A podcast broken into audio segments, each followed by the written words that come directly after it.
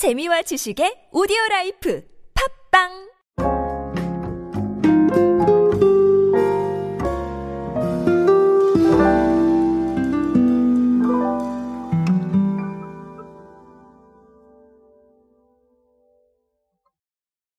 여러분의 식탁엔 어떤 음식이 오르고 있습니까? 각자의 취향이나 생각에 따라서 정말 다양한 음식이 오르고 있을 거라고 생각을 하는데요. 저 같은 경우는 고기 파기 때문에 고기 반찬이 많이 오르는 편입니다. 그러나 이거는 제 이야기일 뿐이고 어, 여러분들께서는 정말 다양한 음식을 드시고 계실 거라고 생각을 합니다. 그런데 이 음식 안에 아마 냉동 만두도 존재하는 것 같습니다. 오늘은 냉동 만두에 관련된 통계를 하나 보면서 의미하는 바 간략하게 알아보도록 하겠습니다. 안녕하세요. 디지털 마케팅 트렌드 인싸력을 높여라. 그리고 인싸의 시대 그들은 무엇에 지갑을 여는가의 저자 노준영입니다. 여러분들과 함께 소비 트렌드 그리고 대중문화 트렌드들 쉽고 빠르고 정확하게 알아보고 있습니다. 강연 및 마케팅 컨설팅 문의는 언제든 하단에 있는 이메일로 부탁드립니다.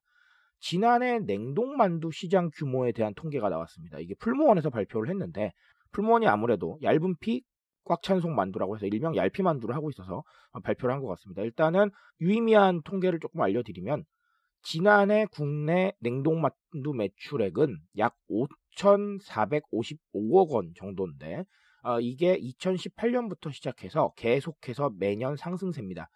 그러니까 매출이 계속해서 늘었다는 얘기예요. 이거는 풀무원 식품의 이야기가 아니라 지금 방금 냉동 만두 시장 규모입니다.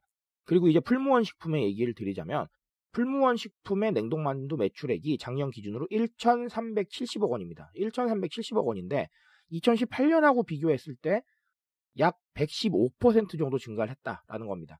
마찬가지로 풀무원의 냉동만두 매출도 2018년 기준으로 계속해서 상승하고 있습니다. 즉 전반적인 냉동 만두 시장도 성장 중이고 풀무원의 얇은 피 만두도 계속해서 잘 팔리고 있다. 어, 얇은 피 만두뿐만 아니라 풀무원의 각종 냉동 만두 제품이 계속해서 팔리고 있다. 이런 얘기겠죠. 어, 그러면 이게 무슨 의미겠느냐라는 것인데, 일단 첫 번째는, 글쎄요, HMR 제품으로 생각하는 이 편리미엄의 가치가 계속해서 올라가고 있다라는 부분은 반드시 생각을 하셔야 될 것 같습니다. 제가 기존의 HMR 제품 시장도 계속해서 성장하고 있다라고 어, 말씀을 드린 적이 있는데, 이 HMR 제품과 냉동만두의 눈에 띄는 공통점은 조리 과정이 매우 간편하죠. 그리고 섭취까지 걸리는 시간이 다른 걸 조리하는 거에 비해서 상당히 간편합니다. 그래서 내가 식사를 위해서 해야 되는 가사 노동을 많이 줄여주는 공통점이 있죠. 그래서 계속해서 성장하고 있다라고 보셔도 될것 같은데 물론 여기에는 기존 제품들보다 기술이 발전해서 뭐 맛도 좋아졌다 뭐 이런 것도 있겠죠. 하지만 본질적으로 들어가게 되면 우리의 조리 시간을 줄여주고 그리고 조리에 드는 약간의 비용과 시간을 줄여줄 수 있다라는 부분이 계속해서 좋은 역할을 하고 있는 것 같습니다.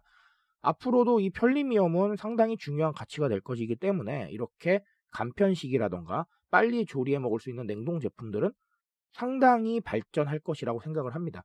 기술 발전도 있을 것이고 뭐 회사들도 더 많은 관심을 보이기 때문에 아마 이 quality에 대한 부분도 계속해서 개선이 되지 않을까라는 생각을 합니다. 그러면 맞물려서 더 발전할 수가 있겠죠.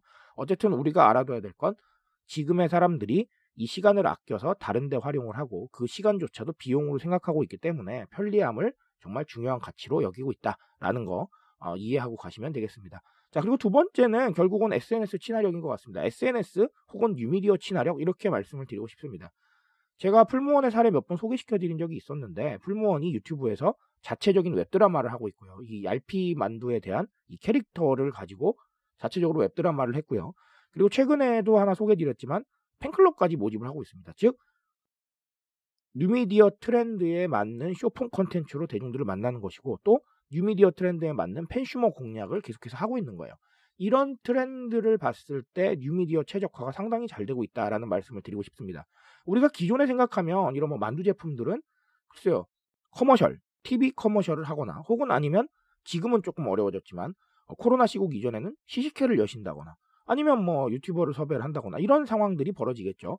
다 나쁜 방법은 아닙니다만 결론적으로 어, 우리 자체 컨텐츠를 통해서 branded 컨텐츠를 시도하고 그 시도를 통해서 계속해서 대중들 눈에 띄는 게 저는 상당히 중요하다고 봅니다.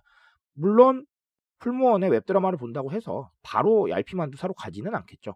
그렇게는 안 하겠지만 적어도 꾸준히 노출되고 인지하고 있었을 때 내가 마트에 가게 되거나 장을 보러 가게 되거나 혹은 인터넷에서 쇼핑을 할 때 만두 제품을 검색을 하면 가장 먼저 눈에 띌 수 있다는 거죠. 그래서 끊임없이 branded 컨텐츠로 소통하고 뉴미디어에 최적화된 방법을 시도하면서 대중들 관심 안에 들어가 있어야 됩니다. 지금은 그런 시대고 그런 시도가 계속해서 이루어져야 되는 겁니다. 풀무원은 그 부분을 굉장히 잘 챙기고 있죠. 그래서 어느 정도 매출에 견인이 되지 않았나라고 저는 생각을 합니다. 그래서 오늘 풀무원의 사례로는 첫 번째는 냉동 만두 시장의 성장과 함께 인지해야 될 이 편리미엄의 가치들 그리고 두 번째는 뉴미디어의 최적화 대중들 눈에 계속해서 들어가는 게 지금은 상당히 중요한 과제다라는 거 아, 반드시 알고 가셨으면 좋겠습니다. 오늘은 그 고민 꼭 해보시길 바랍니다. 트렌드에 대한 이야기는 제가 책임집니다. 그 책임감 위해서 열심히 뛰고 있으니까요. 제 질주에 동참해 주신다면 항상 뜨거운 지식으로 보답드리겠습니다. 오늘도 인싸 되세요, 여러분. 감사합니다.